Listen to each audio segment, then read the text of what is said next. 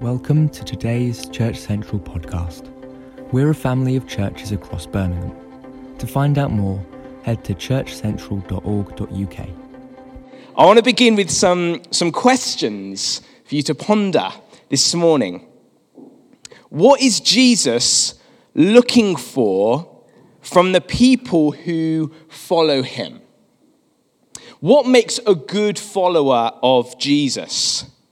What makes a good church of followers of Jesus?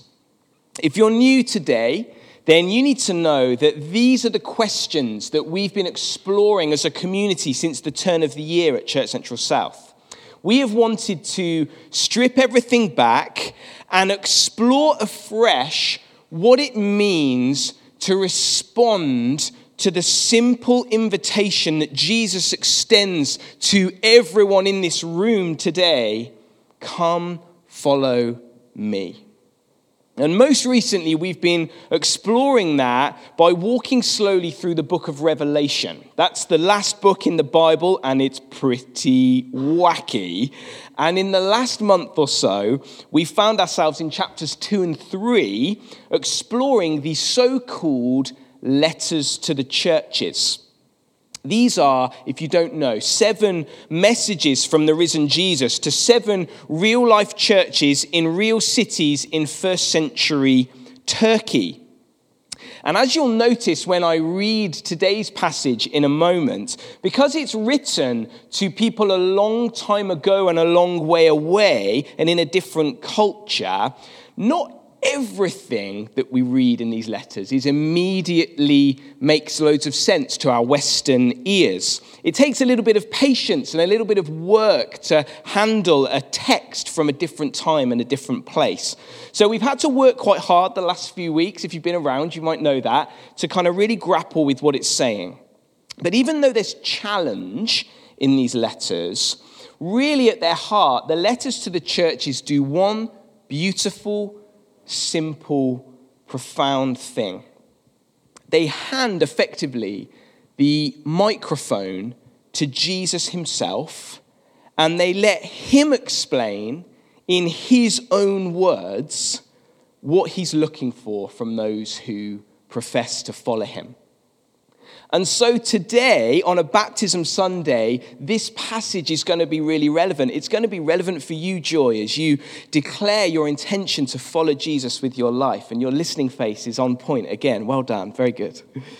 It's going to be relevant to the friends and family of joy as well. Perhaps even if there's some people here who aren't as used to the church thing, I think it's going to really help you because uh, if you don't know anything about what it means to follow Jesus, then today is only going to be a religious ceremony in a paddling pool for you to spectate. But if you begin to at least see something of what this means at its heart, then you can begin to connect with what this really means for joy on that deeper level. And it's definitely going to be relevant for the wider Church Central South family here. Because, can I ask us to never grow tired or bored of effectively giving the microphone to Jesus and humbly asking Him, What is it that you require of us, Jesus? So let's read the letter to the church in the city of Philadelphia, one of the ones on the right there. Uh, and then I'll walk us back through it and try and help us learn about three uh, big questions. The questions are this Who is Jesus in this passage? What does he ask of his followers? And lastly, near the end, why keep following him when it's so tough to do that? Let me read it. Revelation chapter 3, starting from verse 7. Write this letter to the angel of the church in Philadelphia. This is the message from the one who is holy and true, the one who has the key of David. What he opens, no one can close. And what he closes, no one can open. I know all the things you do, and I have opened a door for you that no one can close. You have little strength. Yet you obeyed my word and did not deny me. Look, I will force those who belong to Satan's synagogue, and just to say, we will address that language near the end of the talk, I promise. Those liars who say they are Jews but are not, to come and bow down at your feet. They will acknowledge that you are the ones I love. Because you have obeyed my command to persevere, I will protect you from the great time of testing that will come upon the whole world to test those who belong to this world. I am coming soon. Hold on to what you have so that no one will take away your crown. All who are victorious will become pillars in the temple of my God, and they will never have to leave it. And I will write on them the name of my God, and they will be citizens in the city of my God, the new Jerusalem that comes down from heaven from my God. And I will also write on them my new name. Anyone with ears to hear must listen to the Spirit and understand what He is saying to the churches. Let us now, with our ears and with the Spirit's help, seek to understand some of this. Firstly, who is Jesus in this passage? There is this slightly cryptic intro to Jesus, isn't there? This little bio of him in verses 7 and 8 it says, The one who has the key of David, what he opens, no one can close. What he closes, no one can open. I know all the things you do, and I've opened a door for you that no one can close. Now, there are, I think, two layers at which we can engage with these uh, verses. The first is just really simple the immediate sense that everyone in here got when we read those verses that it's something to do with the fact that Jesus can kind of go where he wants, right? He's got authority and he's got access to whatever doors he wants. He's got a massive key, whatever that is, and he can open doors and shut doors. And if he wants to do it, he's doing it, and you can't stop him. That's kind of the simple kind of layer of what it means. But if you permit me one and a half minutes of seemingly geeky Bible stuff, I think we'll see that there's an even deeper layer here which shows us that Jesus has authority to give us access to God's family. See, this exact phrasing is pretty much taken word for word from an Old Testament passage, Isaiah 22, verse 22, if you want to look at it in your own time. And in this passage, a question has arisen in the aftermath of the death of King David. King David was a king, and on the whole, it seems he was a pretty good king. And now he's gone, and things have started to slip and slide. And so the question in the air is who's going to bring us back to the way things were when David was on the throne? Who's going to open the doors to David's palace again? Who's going to be trusted to restore King David's royal legacy and open up the gates to the royal kingdom once again? And there's a guy called Eliakim, best name and he gets entrusted with this role in Isaiah 22, verse 22. He's given the key of David so that he can open up the gates to the royal home and the royal kingdom once more. And now that imagery is taken and given to Jesus to talk about another royal home, another royal kingdom, another royal family, another royal line, that of God Himself. And so these verses aren't saying, trust in Jesus and he'll open all the doors in your career and that'll be really great, though that might be true. It's saying something much more beautiful than that. It's saying Jesus is the one who opens the door to God's royal family and gets you in. Now, that's really important on a morning like this because you'd be forgiven for leaving today thinking that how you become part of God's family is you get baptized in a paddling pool. But baptism doesn't get you in to God's family. Baptism is an outward expression of something that's already happened on the inside. And while we're listing things that don't get you into God's family, being moral doesn't get you into God's family. Being knowledgeable doesn't get you into God's family. Being good doesn't get you into God's family. Living a sort of good life doesn't get you into God's family. Living a life that's at least better than most of the people I know doesn't get you into God's family. Jesus gets you into God's family. I love the story that I've heard told about the thief on the cross who died next to Jesus. He's a criminal. And in this imagined conversation, this criminal next to Jesus gets to heaven. And everyone is outraged that this criminal is there in heaven. they're going, Seriously, this guy? Are you joking? How does he get in? And so they go up to him and they form a queue and they start peppering him with questions. And they say, Hey, you, did you go to church every week, or at least two out of four, and were you on a serving team? And he goes, What's a church? And they say, Well, hang on, can you explain the doctrine of the Trinity? And he goes, What's a doctrine? And what's the Trinity? And they say, Did you read your Bible? And did you memorize it? And he says, I'm really sorry. What's a Bible?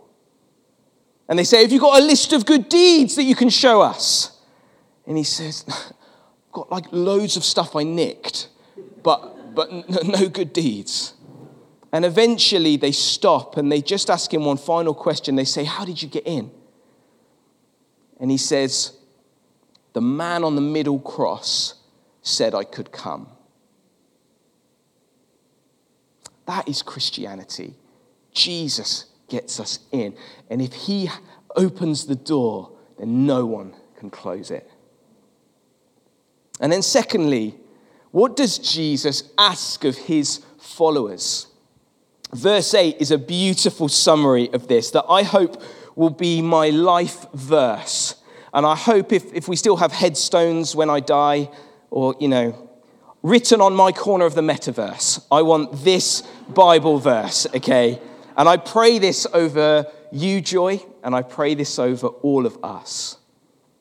Yet you have little strength, yet you obeyed my word and did not deny me. Three things that Jesus is looking for in his followers. First, weakness. It says, You have little strength. Do you know that all the blessings and the promises of the Christian life only come to be yours if you dare to own Jesus' assessment of them and of me and of us and of you that you are weak. We aren't self sufficient. We aren't strong. We have inconsistencies. We fall short. We have mess. And here's the thing often we fear that to admit that would mean that God's going to keep us at a distance. But with Christianity, it's the opposite. If we refuse to admit that, then it's us who are keeping God at a distance. Because Jesus said this in Luke's gospel healthy people don't need a doctor, sick people do. I have come to call not those who think they're righteous, but those who know they are sinners. And baptism is full of this admission of weakness. The water shows us that it is not a prize for the squeaky clean. Rather, it is for all who know and dare to confess that they need cleansing. And the drenching of the water shows us, it represents our great need for the drenching, the outpouring of the Holy Spirit who comes to bring us strength and power to live for God because we know that in and of ourselves we have no strength or power to live for God. Jesus is looking for us to admit our weakness. And then, secondly, he's looking for obedience. He says, You have little strength, yet you obeyed my word. How do followers of Jesus respond to the words of Jesus? Obedience. But we live in a culture that is training us to respond to his words and all content very differently. Because we live in a saturated culture where there's so much content, we have been trained just as a survival mechanism to ignore most content. If you try to take really diligently and seriously all of the information in the world, you won't have enough time to brush your teeth and have your breakfast because there's so much of it. And so we've learned that the normal response to content is to scroll past it and ignore it.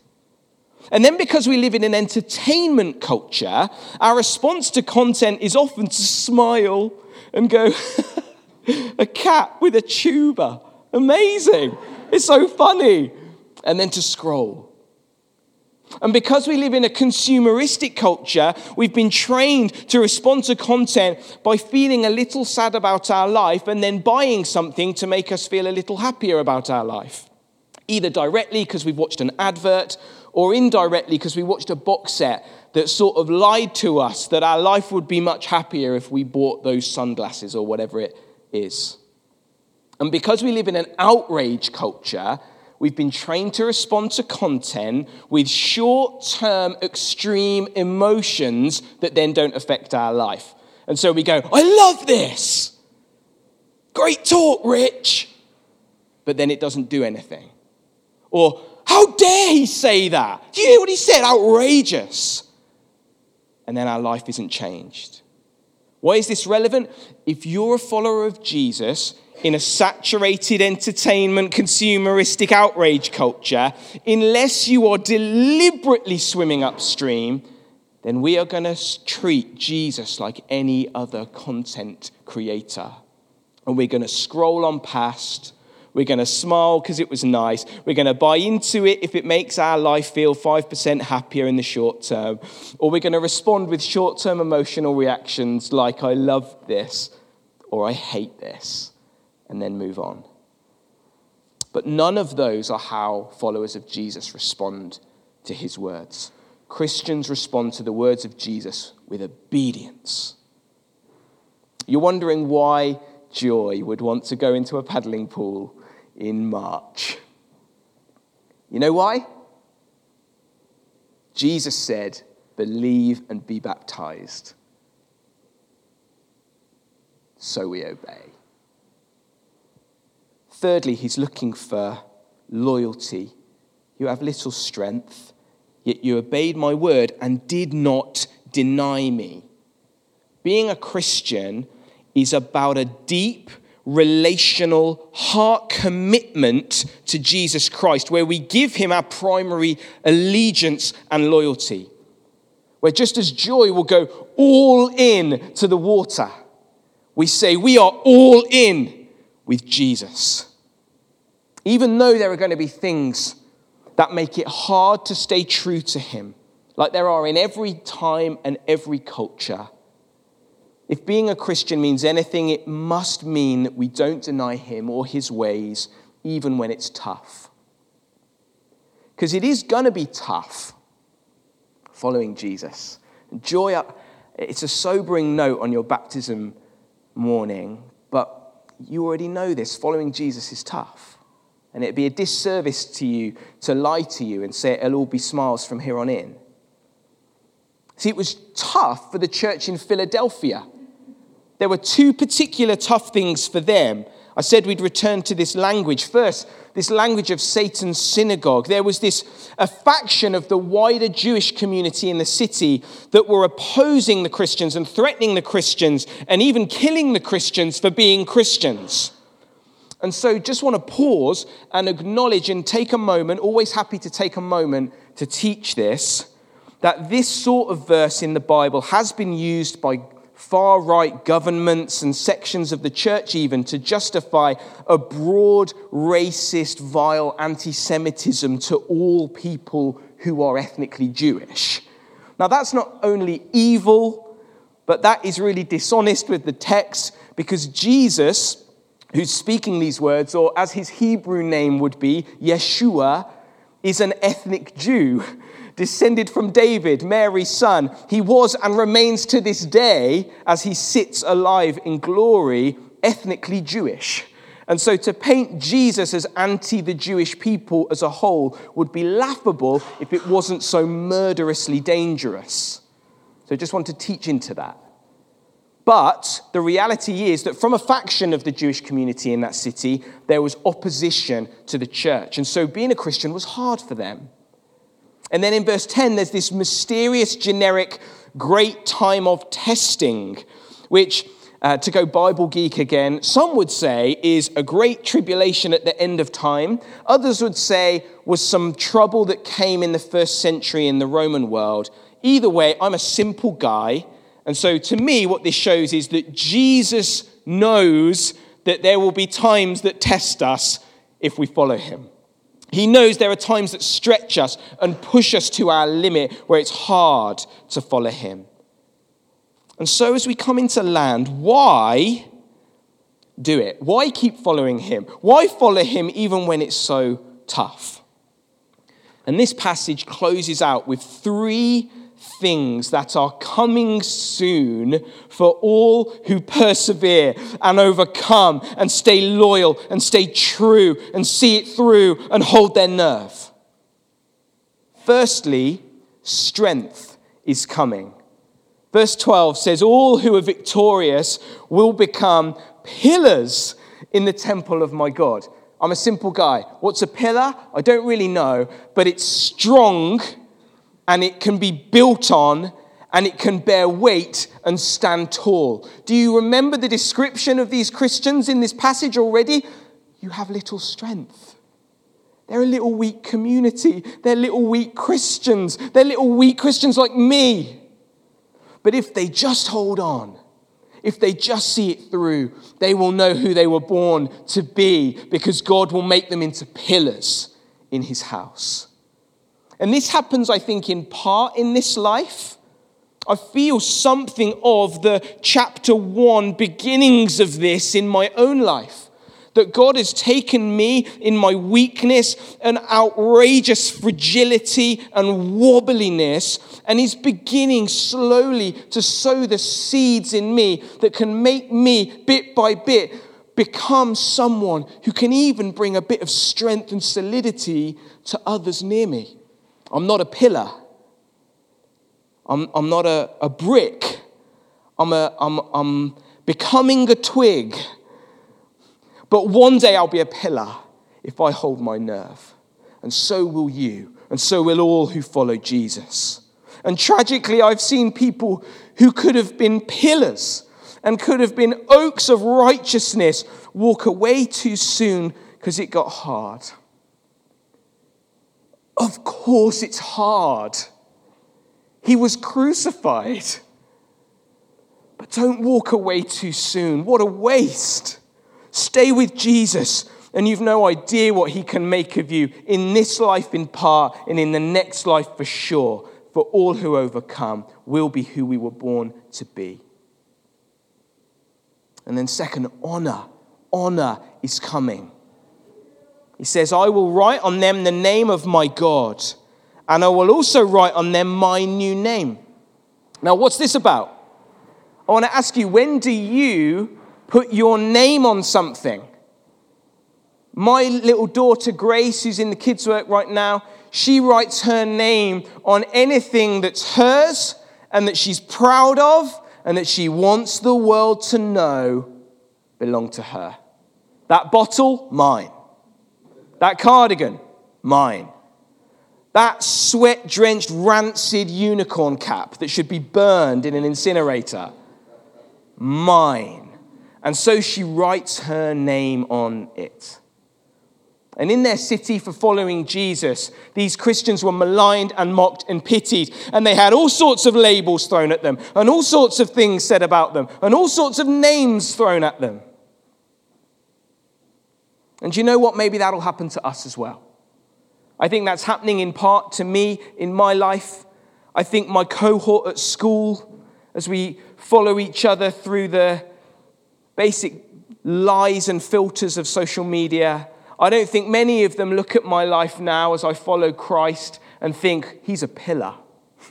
I think they pity me. I think they mock. But whatever shame we bear for Jesus, coming is a day when we will have the honor of him writing his name on us. That rich pit, mine. Joy, mine. What greater honor could there be for us?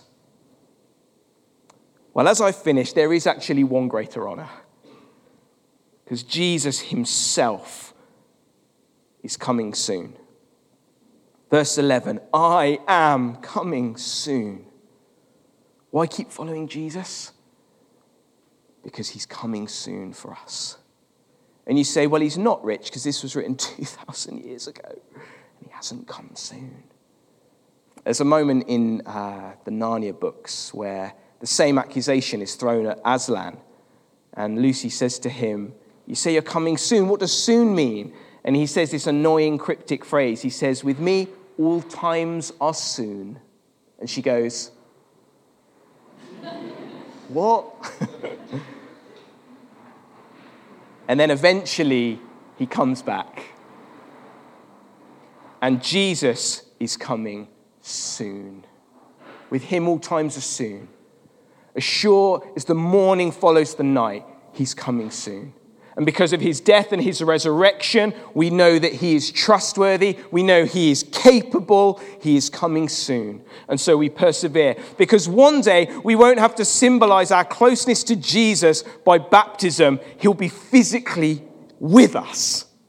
And one day we won't have to cling on and believe that by the Holy Spirit He's with us, but it still feels a little bit distant. And we see, as the scriptures say, through a, a mirror dimly, He's there, but is He? He's coming soon. We'll be with Him forever. And that's why we persevere. You have little strength, yet you obeyed my word and did not deny me. That's a follower of Jesus.